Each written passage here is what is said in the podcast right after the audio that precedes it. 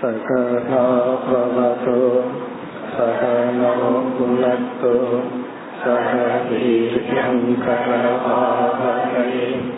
तेजस्विनावधीतमस्तु मा विद्विषावहैः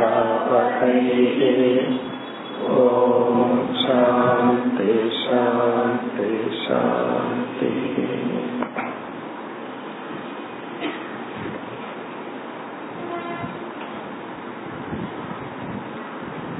मुपति मून्रावद् श्लोकम्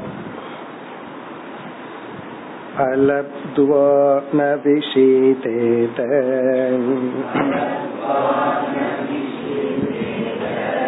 काले काले शनं क्वचित्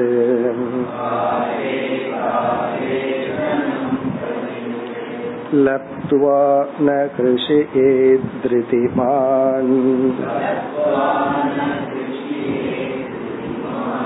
उभयं दैवतन्त्रितम्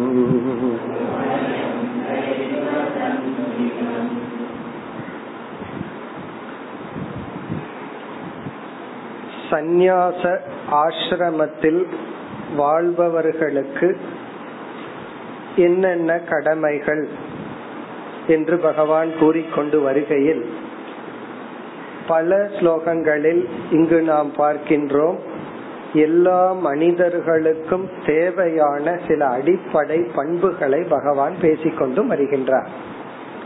மற்றவர்களுக்கு கொஞ்சம் குறைவாகவோ இல்லாமலோ இருக்கலாம். சந்நியாச ஆசிரமத்தில் இருப்பவர்களுக்கு நிறைவாக இருக்க வேண்டும். அப்பொழுதுதான் அவர்கள் அந்த ஆசிரமத்தின் பலனை அனுபவிக்க முடியும். அதை பார்த்து கொண்டு வருகின்றோம். முப்பத்தி மூன்றாவது ஸ்லோகத்தில் பிராரப்தத்தினுடைய தத்துவத்தை உணர வேண்டும் என்று கூறினார். தெய்வ தந்திரிதம் ஸ்லோகத்தினுடைய கடைசி சொல் தெய்வ தந்திரிதம் பிராரப்தத்தின் அடிப்படையில் அமைகின்றது. என்னன்னா அலப்துவா ந விஷீதேத காலே காலே அசனம் கொச்சது உணவானது கிடைக்கவில்லை என்றால் தேவையான உணவு தேவையான அளவு தேவையான நேரத்தில். காலே காலே. எப்ப தேவையோ எவ்வளவு தேவையோ எப்படி தேவையோ கிடைக்கவில்லை என்றால் துயரப்படக்கூடாது. லப்துவா ந ஹிருஷ்யே கிடைக்கும் பொழுது அதிக உற்சாகத்தையும் அடையக்கூடாது. திருதிமான். உபயம் இந்த இரண்டும் தெய்வ தந்திருதம் இது பிராரப்தத்தின் அடிப்படையில் உள்ளது. அப்படின்னா ஏற்றுக்கொள்ள வேண்டும். கிடைச்சாலும் ஏற்றுக்கொள் கிடைக்கவில்லை என்றாலும் ஏற்றுக்கொள்ள வேண்டும். இனி அடுத்த ஸ்லோகத்தில் உடனே பகவான் வந்து எல்லாமே தலையெழுத்துன்னு நீ நினைச்சீனா உன்னால முயற்சி செய்ய முடியாம போயிரும். ஆகவே உன்னுடைய உழைப்பும் முயற்சியும் சமமாக முக்கியம் என்று அடுத்த ஸ்லோகத்தில் குறிப்பிடுகின்றார். आहारार्थं समीहेत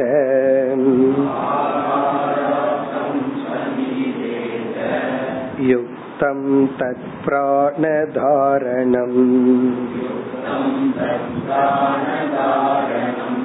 तत्त्वं विमृश्यते तेन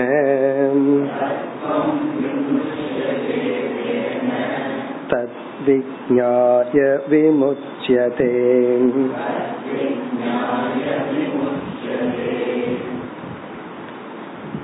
இந்த ஸ்லோகத்தில் பகவான் சுய முயற்சிக்கு முக்கியத்துவம் கொடுத்து பேசுகின்றார் சாஸ்திரம் இப்படித்தான் நம்ம பேலன்ஸ் பண்ணும் ஒரு சாதனைய சொன்ன உடனே அதை நம்ம எரியாம அதை எக்ஸ்ட்ரீமா எடுத்துட்டு போய் இனியொரு சாதனைய விட்டுருவோம் உடனே சாஸ்திரம் வந்து அடுத்த சாதனைய பேலன்ஸ் பண்ணும். இப்ப இங்க என்ன சொல்றார் பகவான்? ஆகாரார்த்தம் சமீகேத. சென்ற ஸ்லோகத்துல சொன்ன கருத்துக்கும் இதுக்கும் அப்படியே ஆப்போசிட்டா இருக்கு. ஆகாரம் எல்லாம் உனக்கு கிடைக்கிற உணவு இதெல்லாம் பிராரப்தம் அப்படின்னு சொன்னார். இங்க என்ன சொல்றார்? ஆகாரம்னா உணவு அர்த்தம்னா அதற்காக சமீஹேதனா தேவையான முயற்சியை செய். உனக்கு தேவையான உணவை அடையிறதுக்கு தேவையான முயற்சியை செய். ஆகாரார்த்தம்னா உணவிற்காக. சமீகீத. சமீகேத அப்படின்னா நன்கு தேவையான முயற்சியையும் நீ மேற்கொள்ள வேண்டும். யுக்தம் தத் பிராண தாரணம் யுக்தம்னா அதுதான் சரி. அது தர்மம். என்ன இவன் சன்னியாசி யாராவது எனக்கு கொண்டு வந்து கொடுத்தா தான் சாப்பிடுவேன் அப்படின்னு சொல்லிட்டு அமர்ந்து கொண்டு இருக்க கூடாது. அதாவது வந்து மலைப்பாம்பு என்ன பண்ணுமா அது வாட்டுக்கு பேசாம உட்கார்ந்துட்டு இருக்கும். ஏதாவது ஆடு போன்றதெல்லாம் பக்கத்துல வந்து மேயும். உடனே அது பிடிச்சுக்கும். பேசாம அங்கேயே இருக்கு. இல்ல வேற ஒரு இடத்துல போய் படுத்துக்கும். அதாக தேடி போகாது. கிடைக்கிறத அது சாப்பிட்டு இருக்கும். இது ஒரு விதமான வாழ்க்கை. அஜகர விருத்தின்னு சொல்றது. அதாவது மலைப்பாம்ப போல சில சன்னியாசிகளினுடைய வாழ்க்கை. இதுக்கு ஆப்போசிட்டான வாழ்க்கை யாரை எக்ஸாம்பிளா சாஸ்திரத்துல சொல்லுவார்கள்னா தேனிய சொல்லுவார்கள். தேனி என்ன பண்ணும்? எத்தனை மலர்களிடத்துல போய் தன்னுடைய உணவை அது கலெக்ட் பண்ணிக்குது. அதே போல சில சன்னியாசிகள் வந்து இருக்கிற இடத்துல இல்லாம பல இடங்கள்ல வீடு வீடா போய் பிக்ஷை எடுக்கிறது. சென்ற ஸ்லோகத்துல வந்து அஜகர விருத்திய சொன்னார். இந்த இடத்துல வந்து மக்ஷிகா அதாவது தேனியினுடைய வாழ்க்கை முறைய சொல்றார் பகவான். அப்படின்னா என்னன்னா ஒருத்தனுக்கு தான் இடத்துலயே இருந்து சாப்பாடு வரணும்னு நினைச்சா அப்படி இருக்கட்டும். நாலு இடத்துக்கு போகணும்னு நினைச்சா போகட்டும். அப்படி பேலன்ஸ்டா இருக்கணும். இப்ப யுக்தம்னா ப்ராப்பர் என்ன ப்ராப்பர்னா உணவுக்காக முயற்சி செய்வதும் சரிதான். தத் பிராண தாரணம். தத் பிராணதாரணம்னா ஒருவன் சந்நியாசாசிரமத்தில் இருப்பவன் தன்னுடைய பிராணனை பாதுகாக்கும் பொருட்டு இவன் உணவுக்காக இருப்பிடத்திற்காக இதுக்கெல்லாம் முயற்சி செய்யறதும் சரிதான். ப்ராப்பர் செய்ய வேண்டும். அப்ப நம்ம எப்படி இந்த ரெண்டு ஸ்லோகத்தையும் ரெக்கன்சைல் பண்றதுன்னா சென்ற ஸ்லோகத்துல வந்து கிடைச்சாலும் சரி கிடைக்கலினாலும் சரி அது தெய்வ தந்திரதம் பிராரப்தம்னு ஏற்றுக்கொள்ளு சொன்னார். இந்த ஸ்லோகத்துல வந்து முயற்சி செய்ய வேண்டும் அதுதான் சரின்னு சொல்றார். எப்படி புரிந்து கொள்ளணும்னா முயற்சி செய்ய வேண்டும். முயற்சியின் விளைவாக என்ன கிடைக்குதோ அதை ஏற்றுக்கொள்ள வேண்டும். அக்செப்டன்ஸ் பிராரப்தம்ங்கிறது விளைவுல தான் அந்த புத்தி நமக்கு இருக்கணும். இந்த பிராரப்தம் தான் எல்லாம் அப்படிங்கிற எண்ணம் முயற்சிக்கு தடையா வந்துடக்கூடாது செய்ய வேண்டிய முயற்சியை நம்ம பண்ணிட்டு இருக்கணும் இது வந்து உணவு மட்டுமல்ல இது எல்லா ஆசிரமத்தில் வாழ்பவர்களுக்கும் அவர்களுடைய எல்லா விஷயத்திலையும் பொதுவானது. ஒருத்தன் இல்லறத்துல பிசினஸ் பண்ணிட்டு இருக்கான் அவனுக்கு இந்த ரெண்டு ஸ்லோகமும் ஹண்ட்ரட் பர்சன்ட் பொருந்தும். சன்னியாசியோட அவங்களுக்கு தான் ரொம்ப பொருந்தும். காரணம் என்னன்னா இவன் என்ன முயற்சி பண்ணணுமோ அதை பண்ணிடணும். அந்த காலகட்டத்துக்கு என்ன மாதிரி பண்ணணுமோ பண்ணிடணும். அது முயற்சி. பிறகு பலன் ஒண்ணு வருமே அத பிராரப்தமா எடுத்துக்க. இல்லையா அண்ணனுக்கு அதிகமா வந்திருக்கு எனக்கு சொத்து சரியா தான் பிரிச்சு கொடுத்தாங்க. அண்ணன் அதிகமா சம்பாரிச்சுட்டா நான் இப்படி இருக்கிறேன்னா சில சமயம் பார்த்தோம்னா அண்ணனோட தம்பியோ அல்லது யாரோ ஒருத்தர் அதிக முயற்சி பண்ணிருப்பார்கள் உழைப்பு ஒருத்தன் இடத்துல அதிகமா இருக்கும் ஒருத்தன் சும்மாவே உட்காந்துருப்பான் அவன் பிசினஸ் தூக்கிட்டு போயிட்டு இருக்கும். அப்ப என்ன பண்றதுன்னா அது பிராரப்தம். அவனுக்கு வந்து அந்த அளவுக்கு சொத்தை சம்பாரிச்சு அதிகமா சாப்பிடணும் அதிகமா பொருள்களை வச்சுக்கணும்னு பிராரப்தம் இருக்கு. இவனுக்கு என்னதான் முயற்சி பண்ணாலும் இவ்வளவுதான் கிடைக்கும்னு இருக்கு. அது வெற்றி தோல்வியை நிர்ணயிக்காது. அது வந்து வேற எத்தனையோ காரணத்துல இருக்கு. இரண்டு பேருமே பலனை ஏற்றுக்கொள்ள வேண்டும். திருப்தி அடைய வேண்டும். எனக்கு இந்த பலன் போதும். இதுவே திருப்தி அப்படின்னு திருப்தி அடையணும். இப்ப இந்த இடத்த இந்த இரண்டு ஸ்லோகத்தையும் பார்த்தோம்னா செய்ய வேண்டிய முயற்சிங்கிற இடத்துல பிராரப்தம்ங்கிற எண்ணமே வரக்கூடாது. முயற்சிக்கு பிறகு இது இறைவனுடைய அல்லது என்னுடைய கர்மத்தின் பலன் ஏற்றுக்கொள்ள வேண்டும். அதனாலதான் அப்படி பேலன்ஸ் பண்ற இப்ப முதல் வரியில தத் பிராண தாரணம் தாரணம்னா காப்பாற்றுவது. அந்த பிராணனை அவரவர்களுடைய உயிரையும் ஆரோக்கியத்தையும் உடலையும் காப்பாற்றுவது யுக்தம். இப்ப சன்னியாசி ஆச்சே நீ எதுக்கு போய் வேலை செய்யற சாப்பாட்டுக்குன்னு சொல்லக்கூடாது. அவனும் உணவுக்காக இருப்பிடத்துக்காக பிளான் பண்ணணும் திட்டம் போடணும் எல்லாம் பண்ணணும்.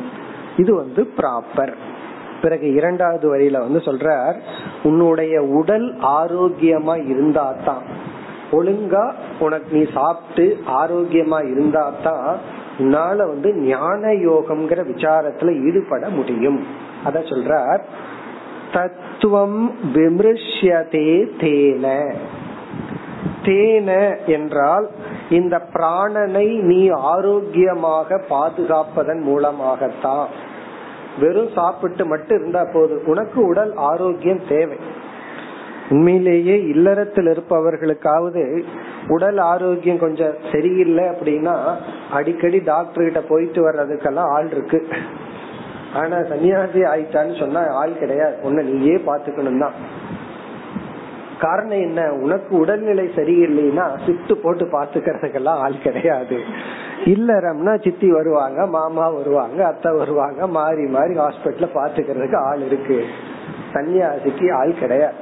காரணம் என்ன? நீ ஒருத்தன் தான் இருக்க. ஆகவே தேன உன்னுடைய உடலை ஆரோக்கியமாக வைத்திருப்பதன் மூலம் உன்னுடைய உடல் மனம் இவைகளெல்லாம் நன்கு காப்பாற்றப்படுவதன் மூலம் தத்துவம் விமர்சியதே. தத்துவ விசாரமானது நடைபெறும். விமர்சியதைனா ஆராய முடியும் ஆராயப்படும். நீ அப்பதான் உன்னால ஞான யோகத்துல ஈடுபட முடியும். இப்ப இருக்கிற நேரம் எல்லாம் ஹாஸ்பிட்டல்லையும் மருந்து சாப்பிடுறதுலயும் கழிச்சிட்டு இருந்தா இவனால என்ன பண்ண முடியும்? அப்போ உன்னுடைய பிராணனை நீ வந்து உறுதியா வச்சிருந்தா தான் உன்னால வந்து என்ன பண்ண முடியும்? தத்துவத்தை ஆராய்ச்சி செய்ய முடியும். அல்லது சர்வைவலுக்காகவே நீ போராடிட்டு இருந்தீன்னு வச்சுக்கோ தண்ணி பிடிக்கிறது வீட்டை பாதுகாக்கிறது சமையல் பண்றது இப்படியே இருந்ததுன்னு சொன்னா உன்னால வந்து காலத்தை கொடுக்க முடியாது திங்கிங்ல ஞான யோகத்துக்கு. ஆகவே ஞான யோகத்துல நீ ஈடுபடணும்னா அதுக்கு தகுந்த இன்ஃப்ராஸ்ட்ரக்சர்னு சொல்றது. அதுக்கு தகுந்த சூழ்நிலையை முயற்சி செய்து உருவாக்கி கொள் பல சன்னியாசிகளுக்கு இந்த அட்வைஸ் தேவைப்படுது. சில பேர் என்ன நினைக்கிறார்கள்? சன்னியாசாசிரமத்தில் இருப்பவர்கள் நான் வந்து ஒரு வீட்டை கட்டுறதோ ஆசிரமத்தை உருவாக்குறதோ அதுக்கு தகுந்த இன்ஃப்ராஸ்ட்ரக்சரையோ எல்லாம் பண்ண மாட்டேன். இதெல்லாம் எங்காவது இருக்கணும். நான் சும்மா போய் அங்கிருந்து தியானம் ஜபம் எல்லாம் பண்ணுவேன். எந்த விதத்திலையும் நான் உழைக்க மாட்டேன். எந்த விதத்திலயும் என்னிடத்திலிருந்து உழைப்பு வரக்கூடாது. எல்லாம் இருக்கணும். டேப்ப திறந்தா தண்ணி வரணும். அந்த மாதிரி ஃபெசிலிட்டி இருக்கணும். அதை நான் அனுபவிப்பேன்னு பல துறவிகள் சன்னியாசிகள் அந்த தப்பு பண்றாங்க. ஏன்னா அதெல்லாம் பண்ணுனா ஏதோ ரொம்ப கீழே இறங்கி போன மாதிரி. அதெல்லாம் ரொம்ப தவறு. நமக்கு தேவையான இன்ஃப்ராஸ்ட்ரக்சருக்கான உழைப்ப நம்ம தான் போடணும். அதை உருவாக்குவது கொஞ்சம் காலம் எடுத்துட்டாலும் தப்பு கிடையாது. அப்படி உருவாக்கிட்டு அதுக்கப்புறம் என்ன பண்ணணும்னா அமர வேண்டும். எதுக்கு? தத்துவம் விமிருஷ்யதே தத்துவ விசாரத்தில் அமர வேண்டும். இப்ப என்னுடைய உணவு என்னுடைய இருப்பிடத்துக்கு நான் முயற்சி பண்ண மாட்டேன். இனி ஒருத்தர் முயற்சி பண்ணணும். இதுதான் அநியாயம். என்ன பாதுகாத்துக்கிறதுக்கு நான் ஒரு இதுவும் பண்ண மாட்டேன். மற்றவங்க தான் இதை பண்ணணும்னு நினைக்க கூடாது அதனாலதான் இந்த இடத்துல தெளிவா சொல்றாரு யுக்தம். உனக்காக நீ முயற்சி பண்றது சரிதான் ஒரு சூழ்நிலையை உருவாக்குறது சரிதான் ஆனா எதற்கு? அதுதான் ரொம்ப முக்கியம். ஒரு இன்செக்யூரிட்டி பயத்துக்காக உருவாக்குனா அது போயிரும். தத்துவ விசாரத்துக்கு ஒரு இடத்தை நம்ம உருவாக்குறது அதற்காக முயற்சி அதெல்லாம் தவறில்லை. பிறகு தத் விஜாய விமுச்சியதே. சரி இவன் தத்துவ விசாரம் பண்ணி கடைசியில் என்ன ஆகுதும்னா அத சொல்ற ரொம்ப அழகா. தத் விஜாய அந்த பிரம்மத்தை இவன் அறிந்து அந்த தத்துவத்தை இவன் அறிந்து விமுச்சியத்தை மோக்ஷத்தை அடைகின்றான். இப்ப தத் விஜாயனா அந்த தத்துவத்தை மெய்ப்பொருளை இவன் அறிந்து. இப்ப இவன் ஞானத்தை அடைறதுனால மோட்சத்தை அடைறான் இந்த ஞானத்தை அடைறதுக்கு இவன் தத்துவ விசாரம் பண்ணி ஆகணும். ஞான யோகத்துல தன்னுடைய காலத்தை செலுத்தி ஆகணும் ஞான யோகத்துல செலுத்தணும்னா அதற்கு தகுந்த ஆரோக்கியம் தேவை. உடல் ஆரோக்கியம் மட்டுமல்ல சூழ்நிலைகளும் தேவை. அதற்காக இவன் முயற்சி செய்வது சரிதான். இப்ப அதற்காக இவன் முயற்சி பண்ணி சூழ்நிலையையும் உடலையும் பலப்படுத்தி கொண்டு விசாரத்தில் ஈடுபட்டு ஞானத்தை அடைந்து ஒருவன் மோட்சத்தை அடைய வேண்டும். விமுச்சியதேனா அவன் பந்தத்திலிருந்து விடுதலை அடைகின்றான். அப்படி இந்த முப்பத்தி மூன்று முப்பத்தி நான்கு இனி அடுத்த ஸ்லோகம். இதுவும் இதே கருத்தை கூறிய ஸ்லோகம்தான். அடுத்து முப்பத்தி ஐந்தாவது ஸ்லோகம். எதிர்ச்சயோபபன்னம்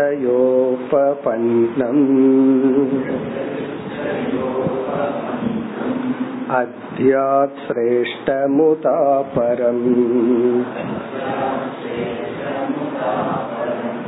यथा वासस्तथा शय्याम् प्राप्तं प्राप्तं भजेन्मुनिः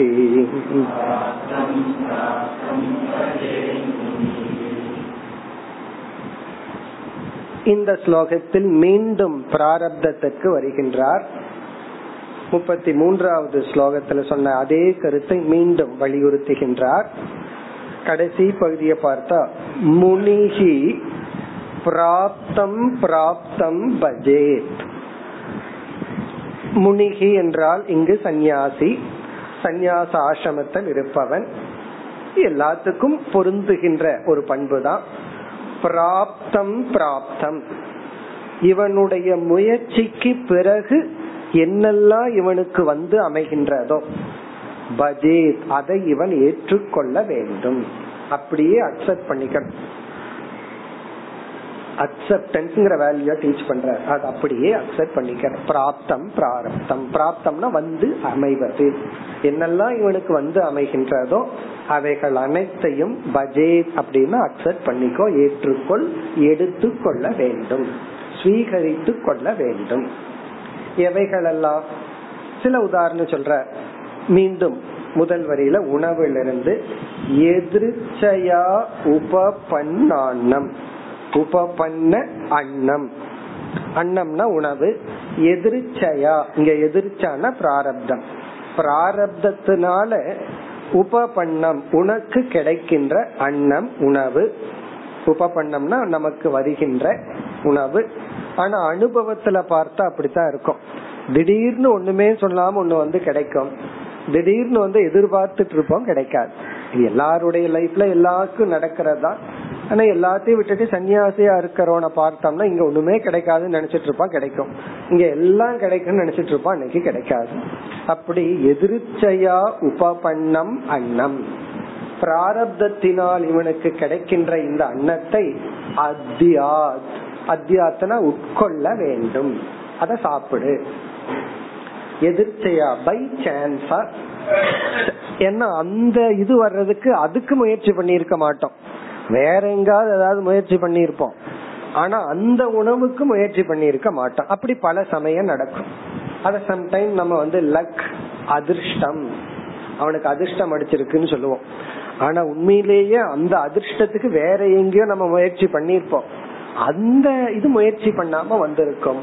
அதை இவன் உட்கொள்ள வேண்டும். பிறகு வந்து கண்டிஷன் சொல்றார். சிரேஷ்டம் உத அபரம். சிரேஷ்டம்னா அது நல்லதா இருந்தாலும் நீ ஏற்றுக்கொள். உத அல்லது உதனா அல்லது அபரம்னா வேறு விதத்தில் இருந்தாலும்.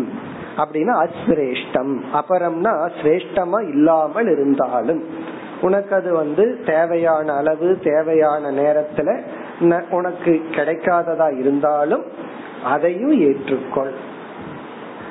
சிரேஷ்டம் உத அபரம். ஏன்னா சில பேரு தானத்துக்குன்னே சில வேஷ்டி எல்லாம் வாங்கி வச்சிருப்பாங்க. தான வேஷ்டினே விக்குதான். அது ஒரு செலவைக்கு தான் வருமா? அல்லது கொடுக்கும் போது நல்லா இருக்குமா? அவ்வளவுதான். அதுவும் சில பேர் வந்து சில பேர்த்துக்கு கொடுக்கும் போது ஒரு பழம் கெட்டு இருந்துச்சுன்னா நல்லா இருக்கிற சைட முன்னாடி வச்சுட்டு கெட்டு இருக்கிற சைட பின்னாடி வச்சு கொடுக்கறது. என்ன புத்தி? என்ன பண்றதுன்னா? அது அவர் வந்து திருப்பியே பார்க்க மாட்டாரா வாங்கினவர். அது பிரசன்டேஷன் எல்லாமே இந்த பிரசன்டேஷன் அழகா இருக்கணுங்கிற ஒரு கான்செப்ட்ல அப்படி எல்லாம் பண்றது என்ன பண்ணுன்னா அதையும் அக்செப்ட் பண்ணிக்கோ. அக்செப்ட் பண்ணிக்கனா சாப்பிடணுங்கிற அவசியம் இல்ல. போனதுக்கு அப்புறம் தூக்கி போட்டு அது வேற விஷயம். அப்படி பட் வெறுக்காதே. அவங்க அப்படித்தான். இந்த உலகம் அப்படித்தான் இருக்கும் சில பேர் வந்து என்ன பண்ணுவார்கள்? தனக்கு நல்லதை வச்சுட்டு மற்றவங்களுக்கு கொடுப்பார்கள். சில பேர் இப்படியும் செய்பவர்கள் உண்டு. இப்ப ஒரு ஒரு டிவோட்டி ஒருத்தர் இருந்தார்கள் அவர்களுக்கு ஸ்பெக்ஸ் வாங்கணும். அவங்க மூணாயிரம் நாலாயிரத்துல வாங்கிட்டு அவங்க குருவுக்கு இருபதாயிரம் ரூபாய்க்கு வாங்கி கொடுத்தார்கள். அவர்களுக்குன்னா பண்ண மாட்டார்கள்.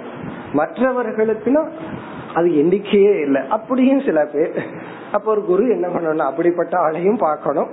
இப்படிப்பட்ட ஆளையும் பார்க்கணும். சிரேஷ்டம் உத அபரம். இது இயற்கதா அப்படி எதிர்ச்சையா பை சான்ஸ் கிடைக்கிற உணவு. உணவு மட்டுமல்ல எல்லாமே அப்படின்னு இரண்டாவது வரையில சொல்ற ததா வாசக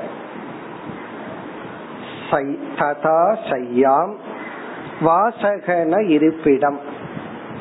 சையாம்னா அதுவும் இருப்பிடம் தூங்குற இடம். இது வந்து எதை குறிக்குதுன்னு சொன்னா இவன் வந்து ஊர் ஊரா போயிட்டு இருக்கான் சில இடத்துல ரோட்ல தூங்கணும் சில இடத்துல வீட்டுல கூப்பிடுவார்கள் ஆசிரமத்துல கோயில்ல நல்ல இடம் கிடைக்கும் சில இடத்துல நல்ல இடம் கிடைக்காது. இப்ப சையான்னா தூங்குற இடம். அது வந்து சில இடங்கள்ல நல்ல இடமா கிடைக்கும் சில இடங்கள்ல அப்படி இருக்காது. வாசகன இருப்பிடம். வாசகன ஆடையும் கூட ட்ரெஸ் சில இடத்துல நல்ல உடை கிடைக்கும் சில இடத்துல உடை கிடைக்காது. அப்படி அது உடை ஆகலாம் அல்லது வந்து செய்யாம் இருப்பிடமாகலாம் தூங்குற இடமாகலாம் மற்ற பொருள்களாகலாம் பிராப்தம் பிராப்தம். கிடைக்கிறத முனிகி பஜே அந்த ஒரு முனிவன் அல்லது சந்நியாசி ஏற்றுக்கொள்ள வேண்டும். இந்த மூன்று ஸ்லோகத்துல வந்து பிராரப்தம் புருஷார்த்தம் பாக்குறதுக்கு சிம்பிளா தெரியுது ரொம்ப சாதா சட்டில் டாபிக் தான் பகவான் பேசியிருக்கார் அதாவது வந்து முயற்சியும் பண்ணணும் அதே சமயத்துல கிடைக்கிறதையும் ஏற்றுக்கொள்ள வேண்டும் இனி அடுத்த ஸ்லோகத்தில் வேறு கருத்திற்கு வருகின்றார் முப்பத்தி ஆறாவது ஸ்லோகம் शौचमाचमनं स्नानम्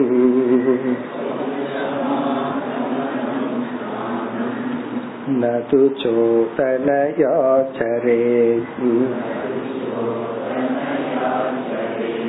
अन्यां च नियमान्यानि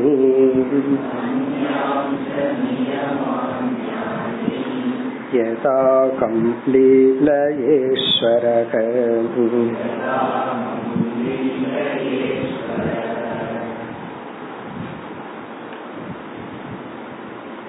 இந்த ஸ்லோகம் ஒரு முக்கியமான ஸ்லோகம்.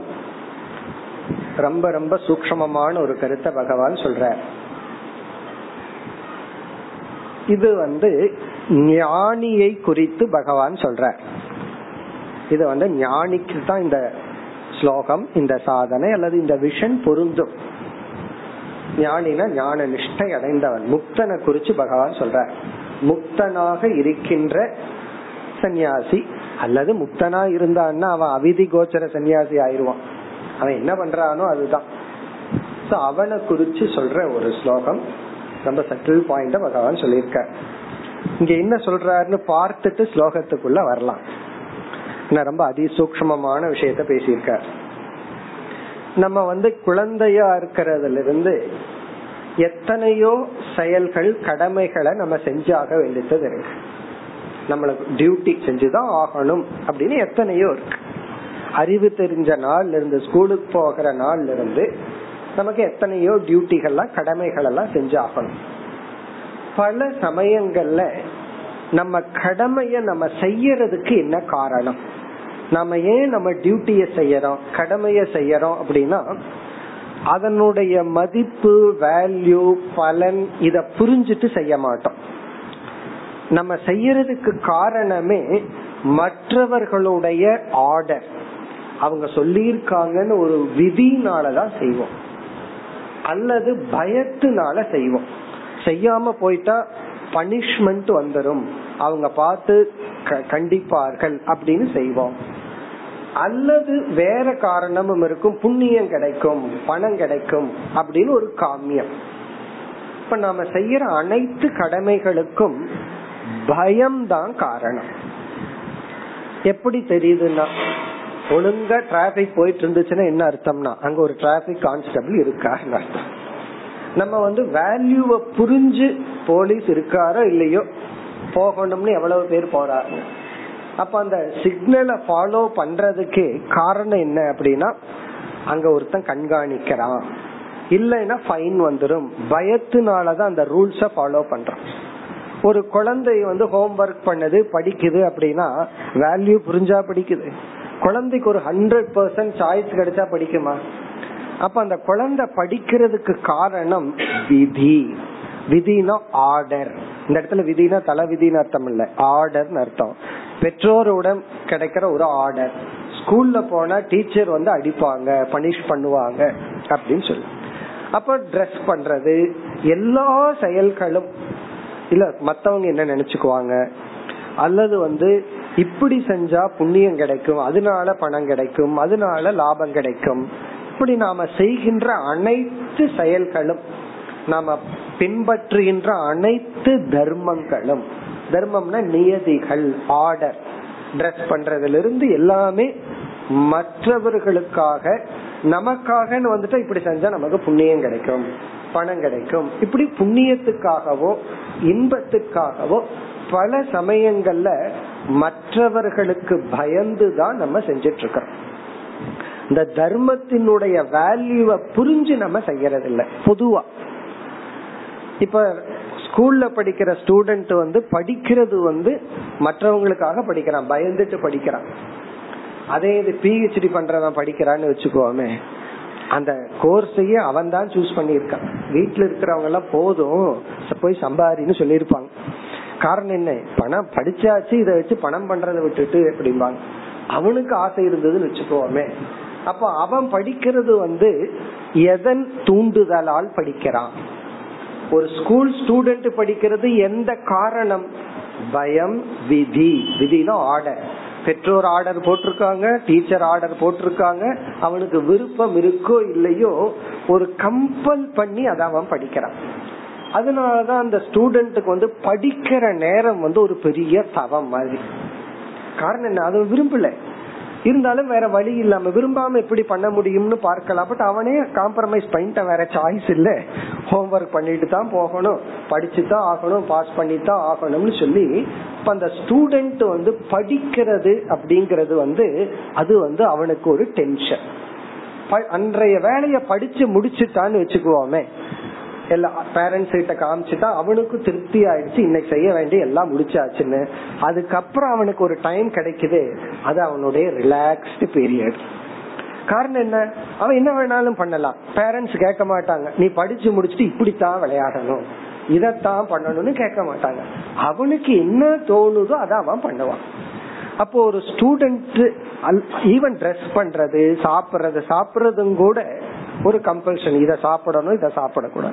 குழந்தைய பூரா இந்த பீஸா ஏதாவது சாப்பிடும் வெஜிடபிள சாப்பிடணும். அப்ப அந்த வெஜிடபிள் சாப்பிடுறதே குழந்தைகளுக்கு என்னன்னா கம்பல்ஷன் விருப்பம் இருக்கோ இல்லையோ டேப்லெட்டை முழுங்குற மாதிரி முழுங்கு அவன் செய்ய வேண்டிய கடமையை செஞ்சதுக்கு அப்புறம் அவன் எப்படி இருக்கிறான்? டோட்டலா ரிலாக்ஸ்டா இருக்கான். இப்ப இந்த கான்செப்ட் நமக்கு புரிஞ்சிடுதுன்னா நல்லா யோசிச்சா புரிஞ்சிடும் நம்ம லைஃப்ல வந்து எதெல்லாம் மற்றவர்களுக்காக பயந்து செஞ்சிட்டு இருக்கிறோமோ சில பேர் வீட்டுல இருக்கிறதே பயந்துட்டு தான் இருப்பார்கள் மற்றவங்களுக்கு ரெண்டு பேரும் அப்படித்தான். அப்ப லைஃபே என்னன்னா நம்ம ரிலாக்ஸ்டா இருக்கிறதுங்கிறதே கிடையாது. மற்றவர்களுக்காகங்கிற பயந்துட்டு தான் நம்ம லைஃப் பூரா வாழ்ந்துட்டு இருக்கோம் லைஃப்னா தர்மப்படி வாழ்ந்துட்டு இருக்கிறோம் இப்ப நம்ம தர்மத்தை அனுஷ்டிக்கிறதே பயத்துலதான் அனுஷ்டிச்சிட்டு இருக்கோம் பயம்னு சொன்னா இந்த இடத்துல ஆர்டர் நம்ம செய்யற நியமங்கள் அனைத்தும் ஈவன் சில பேர் பிரஷ் பண்றதே பயந்துட்டு தான் பிரஷ் பண்ணலாம் மத்தவங்க கிட்ட பேசினா திட்டுவாங்க. இவங்களாக விட்டு பாருங்க பண்ண மாட்டேன் அப்படி எல்லாமே ஒரு ஆர்டர்ல பண்றாங்க. வேற ஒரு எக்ஸாம்பிள் எடுத்துக்கோமே டாக்டர் சொல்லிட்டாரு இவர் வாக்கிங் போய் ஆகணும் அப்படின்னு. அப்ப இவர் ரொம்ப பெயின்ஃபுல்லா கஷ்டப்பட்டு இவர் வாக்கிங் போற கொஞ்ச நாள் போய் போய் என்ன ஆகுது அந்த ஆக்ட் அந்த செயல் வந்து இவருக்கு ரொம்ப பிடிச்சு போகுது. அப்ப என்னன்னா மழை இருந்தாலும் கொடைய பிடிச்சிட்டு வாக்கிங் போற காரணம் என்ன? ஒன்ஸ் இத லைக் பண்ணி இவருடைய ரிலாக்ஸா மாறிட்டா விளையாட்டா மாறிட்டா டாக்டர் சொல்ல வேண்டிய அவசியம் கிடையாது. மற்றவர்கள் வந்து இவருக்கு சொல்ல வேண்டிய அவசியம் கிடையாது. அதே போல பிஹெச்டி படிக்கிற ஸ்டூடெண்ட்டுக்கு பெற்றோர் படி படின்னு சொல்லணுமா? ஆப்போசிட்டா சொல்லுங்க. அட படிச்சது போதும் கொஞ்சம் உள்ளவா கொஞ்ச நேரம் புஸ்தகத்தை மூடி வச்சுட்டு எங்கிட்ட வந்து விளையாடு. கொஞ்ச நேரம் எங்களோட இருன்னு தலைகீழா சொல்லுவாங்க. இப்ப எந்த ஒரு படிப்புங்கிற செயல் விதியில் தூண்டப்பட்டு ஒருத்த செஞ்சிட்டு இருந்தானோ அப்ப வந்து அது சம்சாரம் அது சாதனை அது பெயின்ஃபுல் என்னைக்கு அதுவே இவனுடைய சுவாவமா மாறி அதுவே இவனுடைய விளையாட்டா மாறுச்சு இவனுடைய சாய்ஸ்ல வந்துச்சோ பிறகு அந்த படிப்புங்கிற செயலே என்னன்னா அது ஒரு ஸ்போர்ட்ஸ் இதுக்கு பெஸ்ட் எக்ஸாம்பிள் பிஹெச்டி ஸ்டூடெண்ட்ஸ் தான். அவன் இவ்வளவு தூரம் படிக்க போறான்னா அது அவனுக்கு ஒரு ஸ்போர்ட்ஸா இருக்கு. அது அவனோட அவன் அவன் விரும்புறாது. அவனோட ஹண்ட்ரட் பர்சன்ட் சாய்ஸா இருக்கு. இப்ப எம்எஸ்சி முடிச்சிட்டு ஜாபுக்கு போனான்னா ஐம்பதாயிரம் ரூபாய் சம்பளம். பிஹெச்டி படிக்க போனான்னா பதினஞ்சாயிரம் ரூபாய் தான் ஸ்டைஃபன் இவன் ஏன் அதை சூஸ் பண்றான் இவன் அதை என்ஜாய் பண்றான். இப்ப அவன் செய்யறது வந்து விதியினால் செய்யவில்லை. ஸ்கூல்ல படிக்கும் போது விதியினால படிக்கிறான். அதே போல வந்து வாக்கிங் போறது வந்து ஃபர்ஸ்ட் கொஞ்சம் வருஷம் விதியில போறான். அந்த விதியில போகும்போது தான் தலையில அடிச்சுட்டு போவான். ஐயோ என் தலையெழுத்து தூங்குற நேரத்துல நடக்கிறனே அப்படின்னு எல்லாம் அதை என்ஜாய் பண்ண ஆரம்பிச்சுட்டா அப்படின்னா பிறகு வந்து எந்த டாக்டர் வேண்டான்னு சொன்னாலும் கூட நிறுத்த மாட்டான். இப்படி நாம் செய்கின்ற அனைத்து நியமங்களும் எல்லாமே ஒரு விதியினால நடக்குது. சமுதாயம் என்ன நினைச்சுக்கோமோ? அப்படி யோசிச்சு பார்த்தா நம்ம வந்து நம்ம கிட்டயே இல்ல. We are all not govern எல்லாமே அவன் என்ன நினைச்சுக்குவான்? அதனால இத பண்ற. இவன் நினைச்சுக்குவான்? அதனால இத பண்ற. அப்படின்னு நாம செய்கின்ற அனைத்து சாதனைகளும் ஒரு விதியினாலதான் செய்யறோம். விதியினாலதான் தர்மத்தை பின்பற்றிட்டு இருக்கிறோம் பை ஃபேக்ட் அந்த விதி இல்லைன்னா நம்ம தர்மத்தை பின்பற்ற மாட்டோம். விதி இல்லாமையும் எப்ப தர்மத்தை பின்பற்ற முடியும்? சப்போஸ் எந்த விதியும் இல்லை. அந்த தர்மத்தை எப்ப பின்பற்ற முடியும்னா அந்த தர்மமே நம்முடைய சுவாவமாக மாறினால். இத வாக்கிங்லயும் படிக்கிறதுலயும் கனெக்ட் பண்ணி பாருங்க. இந்த பையனுக்கு படிக்கிறதே ஒரு விளையாட்டா மாறிடுதுன்னு வச்சுக்கோமே. படிக்கிறது தான் அவனுடைய என்டர்டைன்மெண்டா மாறிடுதுன்னு வச்சுக்கோமே. அவன் ஒரு நாளைக்கு எட்டு மணி நேரம் பதினோரு மணி நேரம் படிக்கிறது அவனுக்கு அது ரிலாக்ஸ்டா இருக்கு அப்படின்னா பிஹெச்டி பண்றவங்க எல்லாம் பார்க்கணும். லேப்ல எப்படி இருப்பார்கள்? பதினேழு மணி நேரம் பதினெட்டு மணி நேரம் சந்தோஷமா ஒர்க் பண்ணுவார்கள். அப்ப என்னன்னா அவனிடத்துல விதிங்கிறது வேலை செய்யாது. அவங்கிட்ட போய் அதை சொல்லக்கூடாது. நீ படி அப்படின்னு சொல்லக்கூடாது. காரணம் என்ன? சொல்றதுக்கு மேல அவன் அதை பண்ணிட்டு இருப்பான். அப்ப இந்த ஸ்லோகத்துல என்ன சொல்றார்? ரொம்ப சூக்மமான பியூட்டிஃபுல் ஸ்லோகம். ஞானி வந்து அனைத்து தர்மங்களையும் விதியாக பண்ணக்கூடாது விளையாட்டாக பண்ண வேண்டும். ஞானி வந்து காலையில எழுந்து இரவு தூங்குற வரைக்கும் என்னென்னலாம் செய்யறானோ அதெல்லாம் ஒரு விதியா அவன் செய்யக்கூடாதான். ஒரு விளையாட்ட அவன் செய்யணுமா? அதாவது வந்து இவன் செய்யறதுக்கு காரணம் யாராவது ஏதாவது நினைச்சுக்குவாங்களே. அப்படி இருக்க கூடாதா நான் இதை செய்ய விரும்புறேன். நான் தூய்மையா வச்சுக்க விரும்புறேன். இத வந்து பகவான் குளிக்கிறது முதல் கொண்டு சொல்ற இவனை ஸ்நானம் பண்றது முதல் கொண்டு நம்ம ஸ்நானம் பண்றதே சில பேர் அவங்களுக்காக இல்ல மத்தவங்களுக்காகத்தான். நான் குளிக்கலைன்னா கண்டுபிடிச்சிருவாங்க. மற்றவங்களுக்கு தெரிஞ்சிடும் சென்ட் எல்லாம் போட்டு அதுக்கு மேல இப்ப வாசனை வர ஆரம்பிச்சிடுது. சில பேர் துவைக்கிறது அப்படித்தான். படுக்கிற பெட்ஷீட்ட சில பேர் வந்து எத்தனை வருஷத்துக்கு அப்புறம் துவைக்குவாங்களோ தெரியல. காரணம் என்ன? அவ்வளவு ஸ்மெல் இவருக்கு அது பழகி போயிருக்கும். அதெல்லாம் என்னன்னா மற்றவங்களுக்காக. இப்ப ஒரு ஞானி வந்து இங்க பகவான் பேசிக்க ஆரம்பிக்கிறார். அவன் சாப்பிடுறது ஸ்நானம் செய்தல் இது எதுவுமே மற்றவங்களுக்காக என்றோ சாஸ்திரம் சொல்லி இருக்குன்னு சொல்லியோ ரூல்ஸுக்காக இவன் ஃபாலோ பண்ண கூடாது பிறகு என்னன்னா சுவாவமாக மகிழ்ச்சியாக. அப்போ எந்த ஒரு செயலை மற்றவங்களுக்காக செய்யறன்னு இல்லாம எனக்காக நான் செய்யறேன்னு நினைக்கிறோமோ அதுதான் என்டர்டைன்மெண்ட் ஞானி வந்து த்ரூ த டே அவனுக்கு என்டர்டைன்மெண்ட் தான். மத்தவங்க சொல்றாங்க தப்பா நினைச்சுக்குவாங்கன்னு சொல்லி இவன் எதுவுமே செய்யக்கூடாதான். ஸ்நானத்துல இருந்து சொல்ற இவனுக்கு இவன் இதெல்லாம் செய்யணும். அப்படின்னா ஸ்நானம் எல்லாம் பண்ணக்கூடாதான்னா இதெல்லாமே இவன் செய்யணும். உடலை தூய்மையா வச்சுக்கணும். இவனுக்கு என்னென்ன கடமை எல்லாம் சொன்னாரே உணவைக்காக இவன் முயற்சி பண்ணணும். சன்னியாசாசிரமத்துல என்னென்ன தர்மங்கள் ஊரோடு ஒத்துவாள்னு சொல்லப்பட்டிருக்கு. ஒரு சமுதாயத்துக்குள்ள இருந்தா அந்த சமுதாயத்தினுடைய ரூல்ஸ் அண்ட் ரெகுலேஷனை ஃபாலோ பண்ணணும். ஒரு சொசைட்டில வாழ்ந்தா இவனுக்கு பணம் வந்ததுன்னா அந்த இன்கம் டாக்ஸ் கட்டுறது. எல்லாமே இவன் பண்ணணும். இவன் என்னென்னலாம் பண்றானோ இன்கம் டாக்ஸ் கட்டுறது அப்படித்தான். யாரு சந்தோஷமா பண்றா? சுவாவமா யாராவது சந்தோஷமா இன்கம் டாக்ஸ் பே பண்றாங்களா? ஆனா ஞானி பண்ணணும். எல்லா ரூல்ஸ் அண்ட் ரெகுலேஷனை மற்றவர்கள் வந்து விதியில எதை பண்றாங்களோ ஞானி வந்து அதை ஒரு விளையாட்டாக செய்ய வேண்டும். இதை இந்த ஸ்லோகத்துல சொல்லிட்டு அப்போ ஒரு எக்ஸாம்பிள் சொல்லணுமே. யார போல? அதுக்கு ஒரு பகவான் ஒரு எக்ஸாம்பிள் இங்க கொடுக்கணும்ல யார போல ஞானி செய்யணும்? பகவான் சொல்றார் என்னை போல. நான் எப்படி இந்த சிருஷ்டிய விளையாட்டா பண்ணிட்டு இருக்கிறனோ நான் எப்படி ஒரு முக்தனா இருந்து இந்த சிருஷ்டி ஸ்திதி லயம் எல்லாம் பண்றனோ அது போல ஞானி பண்ணணும். என்ன பெஸ்ட் அழகான ஸ்லோகம் இது. நான் எப்படி வந்து மத்தவங்க யாராவது சொல்லிடுவாங்கன்னு பகவான் பாப்பாரோ? கரெக்டான நேரத்துல படைக்கலைன்னா யாராவது நம்ம வந்து பிடிச்சுக்குவாங்களோ? அப்படியெல்லாம் இல்ல. இந்த நேரத்துல சிருஷ்டிய பண்ணணும் இப்படி ஸ்திதி பண்ணணும்.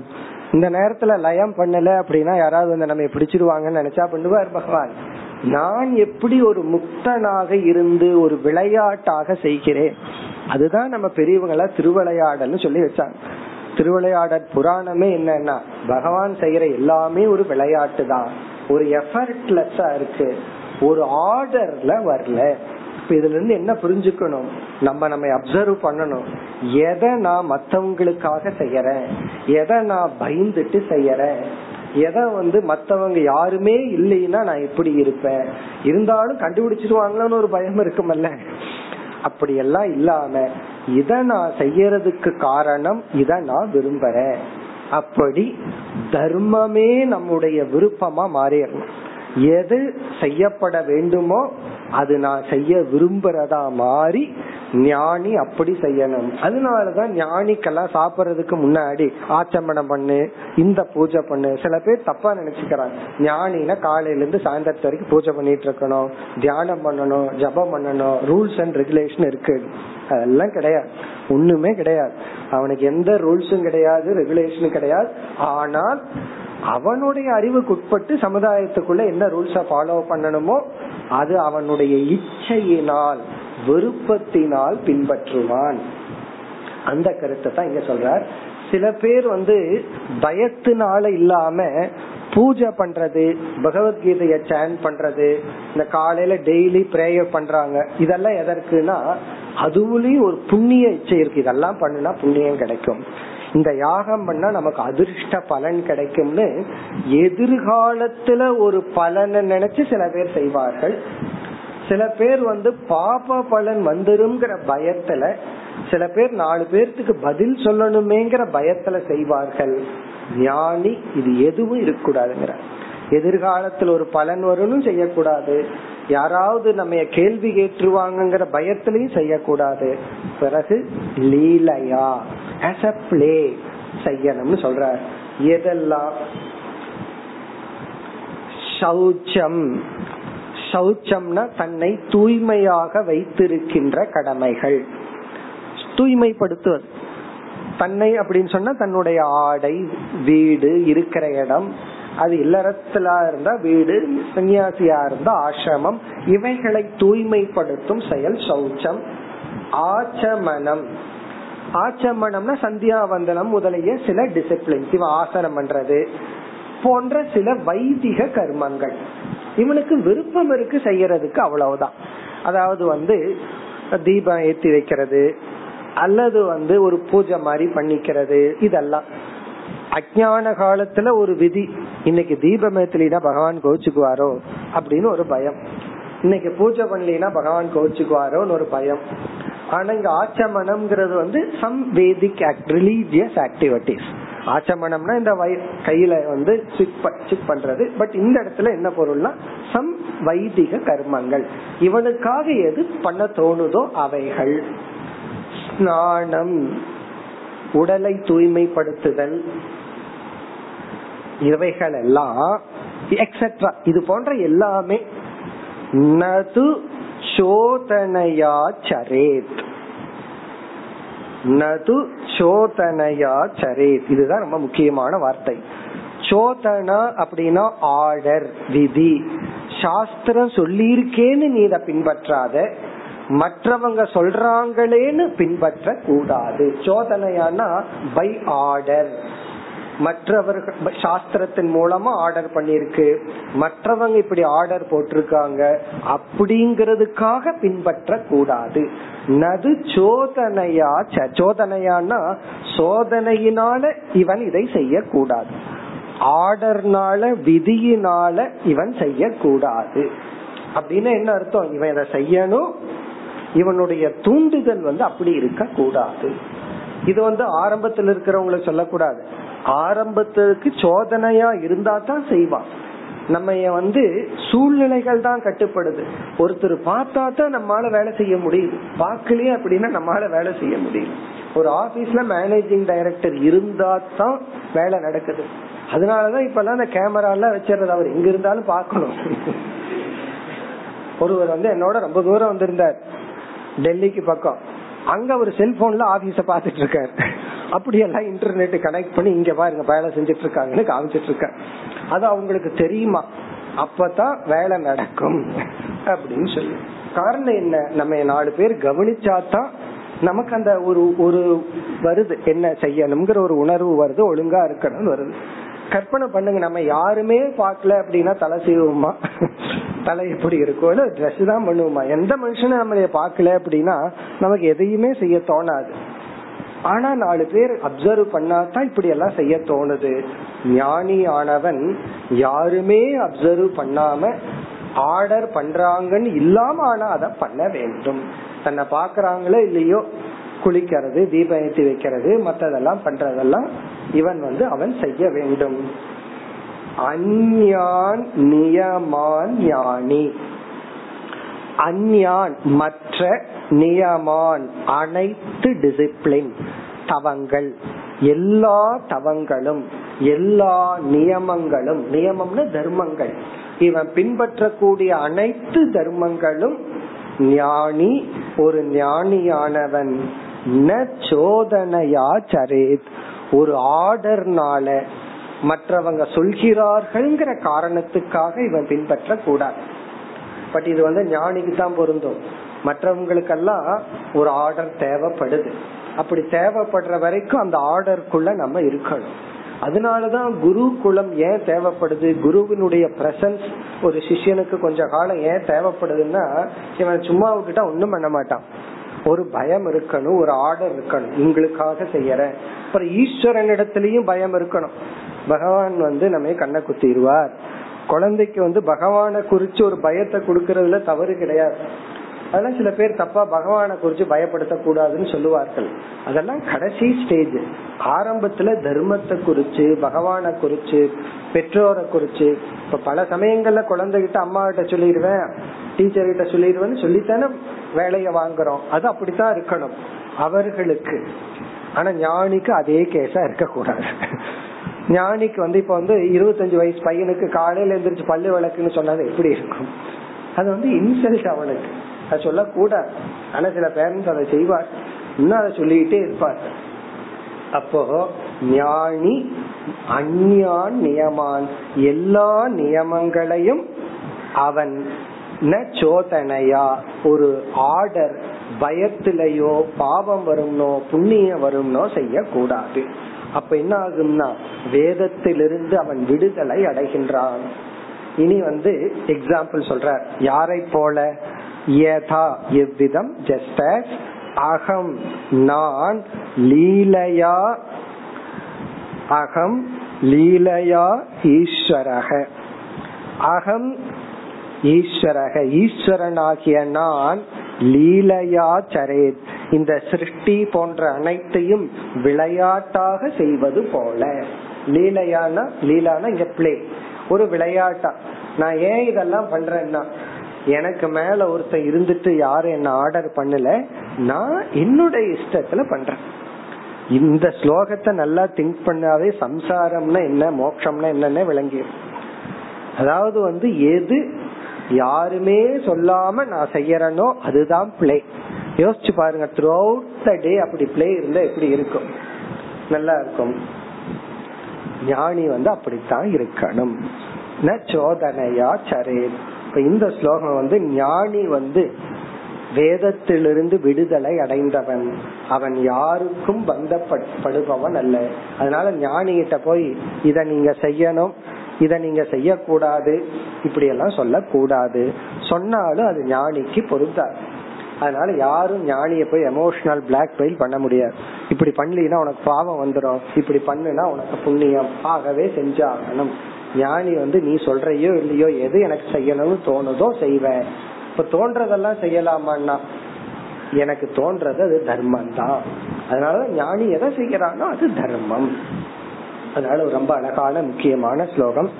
இதுல விளக்கிறத விட இதை எடுத்து நம்ம சிந்திக்கணும். சிந்திக்க சிந்திக்க இதுல நமக்கு நல்ல ஆழ்ந்த கருத்துக்கள் எல்லாம் நமக்கு விளங்கும். இனி அடுத்த ஸ்லோகம். नहि तस्य विकल्पाख्या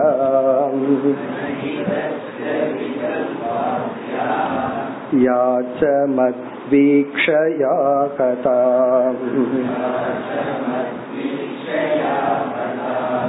आदेहा क्वचित् ख्यातिः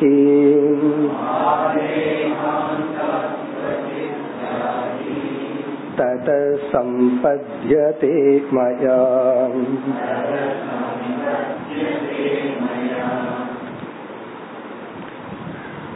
இந்த ஸ்லோகத்தில் மீண்டும் ஞானிகளையே பகவான் பேசுகின்றார் ஞானிகளை குறித்து இதை பேசுகிறார் இப்ப ரெண்டு ஸ்லோகம் சென்ற ஸ்லோகமும் இந்த ஸ்லோகமும் ஞானத்தை அடைந்த சன்னியாசிகளை பற்றி பகவான் பேசுறார். நம்ம ஏற்கனவே பார்த்துட்டோம். முழுமையான ஞானத்தை அடைஞ்ச சன்னியாசி வந்து அவன் விதி கோச்சர சன்னியாசியா இருந்தாலும் சரி அவிதி கோச்சர சன்னியாசியா இருந்தாலும் சரி அவனுக்கு எந்த பந்தமும் எந்த கட்டுப்பாடும் இல்லை. இப்ப இந்த ஸ்லோகத்தின் சாராம்சம் ரொம்ப பேர்த்துக்கு ஒரு சந்தோ சந்தேகம் வரும். நம்ம இந்த உலகத்தை எப்படி எப்படியோ பார்த்துட்டு இருக்கிறோம் ஞானிக்கு இந்த உலகம் எப்படி தெரியும்? ஞானி இந்த உலகத்தை பார்த்தா எப்படி பார்ப்பான்? ஒருவர் வந்து ஒரு சாமிஜியிடம் போய் சொன்னார். அந்த சாமிஜி அவங்க வீட்டுக்கு போயிருந்தாங்க சாப்பிடுறதுக்கு. அப்போ அந்த சாமிஜியோட சேர்ந்து அந்த அன்பரும் ஒரு ஏதோ சீரியல்ல ஒரு பிட்ட பார்த்தாங்க. சாமிஜி கூட சேர்ந்துட்டு பார்த்தார். அந்த அன்பர் அந்த சாமி கிட்ட கேட்டார் என்ன கேள்வினா நான் இந்த சீரியலை பாக்குறேன் அது லாஜிக் நீங்க பார்க்கும்போது உங்களுக்கு எப்படி தெரியுது? நீங்க என்ன கோணத்துல பாக்குறீங்க நான் ஏதோ விருப்பு வெறுப்போட பாக்குறேன் நீங்களும் என்னோட சேர்ந்து பாத்திருக்கீங்க நீங்க எப்படி பார்க்கிறீர்கள்? இது கஷ்டமான கேள்வி. ஞானி எப்படி சொல்லுவார்? சொன்னாலும் அவங்களுக்கு அது புரியாது. அப்போ எல்லாத்துக்கும் என்ன சந்தேகம்னா ஞானி இந்த உலகத்தை எப்படி பார்ப்பான்? ஏன்னா இந்த உலகத்துல எல்லாம் இருக்கு? நல்லது கெட்டது இருக்கு அசிங்கம் இருக்கு ஆபாசம் இருக்கு. பிறகு வந்து தெய்வீகமானது இருக்கு. எல்லாமே இருக்கு. இந்த உலகம் வந்து ஞானி தனியான கோயில மட்டும் போவார் அங்க மட்டும் போவார் அப்படி இல்லை. எல்லாத்தையும் பாக்குறாரு எல்லாமே இந்த உலகத்துல ஞானியினுடைய பார்வைக்கு வரும். ஞானியினுடைய பார்வையில இந்த உலகம் எப்படி இருக்கும்? அத இங்க பகவான் சொல்ற உண்மையிலேயே சொன்னாலும் கூட அது ஞானிக்கு தான் புரியும். இப்ப ஞானி இந்த உலகத்தை எப்படி பார்ப்பான்னு ஒரு அஜானி புரிஞ்சுக்கணும்னா அது எப்படி முடியும்? அவன் ஞானத்தை அடைஞ்சு பார்த்தா தான் அது புரியும்.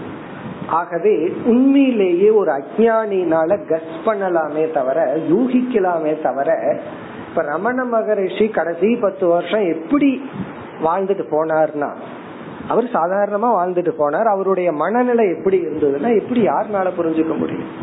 ஆகவே உண்மையிலேயே இந்த கேள்விக்கான பதில வந்து அஜானினால புரிஞ்சுக்க முடியாது. இருந்தாலும் பகவான் சொல்ற என்ன சொல்றாருன்னா நான் தான் மெய்ப்பொருள் எல்லாமே ஈஸ்வர தத்துவம் என்று உணர்ந்த ஞானி இந்த உலகத்தை ஈஸ்வரனாகவே பார்க்கிறான்.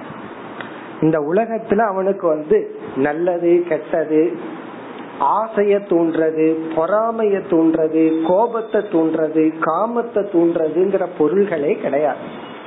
எந்த பொருளும் அவனுக்கு பொறாமைய தூண்டாது கோபத்தை தூண்டாது காமத்தை தூண்டாது எந்த உணர்வையும் தூண்டாது. எந்த உணர்வெல்லாம் சம்சாரத்தை கொடுக்குமோ அந்த உணர்வுகளை எல்லாம் தூண்டாது. காரணம் என்ன? என்னை பற்றிய ஞானத்தினால் அதுதான் இந்த முதல் வரியில சொல்ற என்னைய பற்றிய ஞானத்தை அடைஞ்சதுனால இந்த துவைதங்கள் சம்சாரங்கள் இவைகள் எல்லாமே துவைத திருஷ்டி மோக திருஷ்டியானது அழிந்து விட்டது. இப்ப ஞானி இந்த உலகத்தை பார்க்கும்போது எந்த பொருள்களும் இவனுக்குள் ஒரு விகல்பத்தை ஒரு சம்சார சிந்தனையை தூண்டி இவனை பந்தப்படுத்தார். ஆனா அஜானிக்கு அப்படி இல்லை. நமக்கு மேல நம்ம பக்கத்து வீட்டுல அது உறவினர் யாராவது ஒண்ணு வச்சிருந்தா உடனே இங்க வந்து பாயில் ஆயிரும் அத பார்த்த உடனே ஒரு பொறாம வரும் கோபம் வரும் ஆசை தூண்ட ஆசைகள் வரும் இதெல்லாம் வரும். ஆனா ஞானிக்கு அப்படி இல்லை. ஆனால் இது ஒரு ஃபர்ஸ்ட் லைன்ல பிறகு இரண்டாவது வரியில என்ன சொல்றார்? உடனே அஜானி ஒரு சந்தேகம் கேட்பான். அப்ப ஞானி இந்த உடல்ல தான் இருக்கிறான்? இந்த உடல்ல இருக்கும்போது இந்த உடல் கண்ணு வழியா பார்த்தா உலகம் தெரியணுமேனா அது தெரியத்தான் தெரியும். அதாவது உனக்கு எப்படி தெரியுதோ இப்ப எனக்கு வந்து ஒரு பொருள் ஒரு இனிப்பு வந்து மைசூர் பான்னு தெரிஞ்சா ஞானிக்கு எப்படி தெரியும்னா அப்படித்தான் தெரியும். அவருக்கு வந்து செங்கல் மாதிரி தெரியாது. அவர் வந்து இத பார்த்து செங்கல்னு சொல்ல மாட்டார். ஒரு ஒரு மிளகாயை கொடுத்துட்டு சாப்பிட்டு ஞானி எப்படி என்ன டேஸ்ட்னு கேட்டா அவரு காரமா இருக்குன்னு சொல்லுவேன் உடனே அந்த எக்ஸ்ட்ரீமுக்கு போயிடுறது. அப்படி கிடையாது. அவனுக்கு உன்ன மாதிரி தான் தெரியும். ஆனால் அது வந்து அவனுக்கு சம்சாரமா இருக்காது. இப்ப தேகம் நீங்கும் வரை மேலோட்டமான உன்னுடைய கண்ணுக்கு தெரிகிற துவைதம் தெரியும். ரொம்ப சட்டில் பாயிண்ட் ஆனா உன்னுடைய கண்ணிலிருந்து வர்ற மோகம் அவனுக்கு வராது. அதத்தான் இந்த ஸ்லோகத்துல சொல்ற. ஸ்லோகத்தை பார்த்தா இதுவும் ஒரு நல்ல ஸ்லோகம் தான் நகி தஸ்ய விகல்பாக்கியா யாச்ச மத் வீக்ஷயா ஹதா. மத்து வீக்ஷயா. மத்துன இறைவன். வீக்ஷான விஷன். என்னை பற்றிய ஞானத்தினால் என்னை பற்றிய ஒரு விஷன் ஒரு அறிவை அடைந்த காரணத்தினால் மத் வீக்ஷயா. என்னையே அவன் பார்க்கின்ற காரணத்தினால் இந்த சீக்ரெட் எல்லாம் ஞானம் வர்ற வரைக்கும் யாருக்குமே சொல்லும் ஞானிக்கே ஞானம் வர்ற வரைக்கும் தெரியாது. தெரிஞ்சதுக்கு அப்புறம் தான் ஆச்சரியமா பார்ப்பான். என்னன்னா எதெல்லாம் மோகம் நினைச்சிருந்தோம் எதை பார்க்க கூடாது கேட்க கூடாதுன்னு நினைச்சோம் அது கேட்க கூடாததா இல்லையே பார்க்க கூடாததா இல்லையே எல்லாமே ஈஸ்வரனா இருக்கே அப்படின்னு அவன் பார்ப்பான். இப்ப மத்து வீக்ஷயா நானே இறைவன் என்கின்ற ஒரு விஷன் அந்த ஞானத்தினால் ஹதா அழிந்து விட்டது. அதானா இவன் கொன்று விட்டான். எதை கொன்று விட்டான்? தஸ்ய யா விகல்பாக்கியா எந்த ஒரு விகல்பம் பேத புத்தி வேற்றுமை இருந்ததோ யா விகல் விகல்பம்னா இது வேற அது வேற இது நல்லது இது கெட்டது இது ஆசைய கொடுக்கறது இது வந்து கோபத்தை கொடுக்கறது இப்படி எல்லாம். உணவுன்னு எடுத்துட்டா உடனே பிரிச்சர்றமே. இது சாத்விகமான உணவு ராஜசமான உணவு மனுஷனை பிரிச்சர்றோம் எல்லாத்தையும் பிரிச்சர்றோம். சத் சங்கம் அசத் சங்கம் துஷ்சங்கம் எல்லாம் பிரிச்சு வச்சிடறோம். இவன் நல்லவன் கெட்டவன் நல்லது கெட்டது எல்லாம் பிரிச்சு வச்சிருக்கிறோம். இப்படிப்பட்ட வேற்றுமை துவைதம் விகல்பாக்கியா யா. தசிய அந்த ஞானிக்கு எந்த ஒரு விகல்பம் இருந்ததோ சாஹதா அதை இவன் என்னை பற்றிய ஞானத்தினால் அழித்து விட்டான். இந்த வரி வந்து ஈஷாவாஸ்யம் அந்த வரியினுடைய விளக்கம் தான் இறைவனால் இந்த உலகம் மறைக்கப்படுகிறது நீக்கப்படுகிறது. அததான் இங்க அழகா சொல்லியிருக்கார். மத் வீக்ஷயா என்னை பற்றிய ஞானத்தினால் நீக்கப்பட்டு விட்டது. பிறகு இனி வந்து இவனுடைய தேகம் இருக்கிற வரைக்கும் பிராரப்த கர்மத்தோட இவன் சரீரத்தில் இருக்கிற வரைக்கும் உன்னை போல வேற்றுமையையும் இவன் பார்த்து கொண்டு இருப்பான். அவனுக்கு தெரியும். நான் படைத்த வேற்றுமையும் அவனுக்கு தெரியும். அந்த வேற்றுமையை தாண்டி இருக்கிற ஒற்றுமையும் அவனுக்கு தெரியும். அது இரண்டாவது வழியில சொல்றார். ஆ தேகாத் கொச்சித் காதிகி. ஆ தேகாந்தாத் அப்படின்னு சொன்னா ஆ தேகாந்தாத். தேக அந்தம்னா சரீரம் முடிகிறது. ஆ தேகாந்தாத்னா இவனுடைய உடல் மடியும் வரை சாகர வரைக்கும்.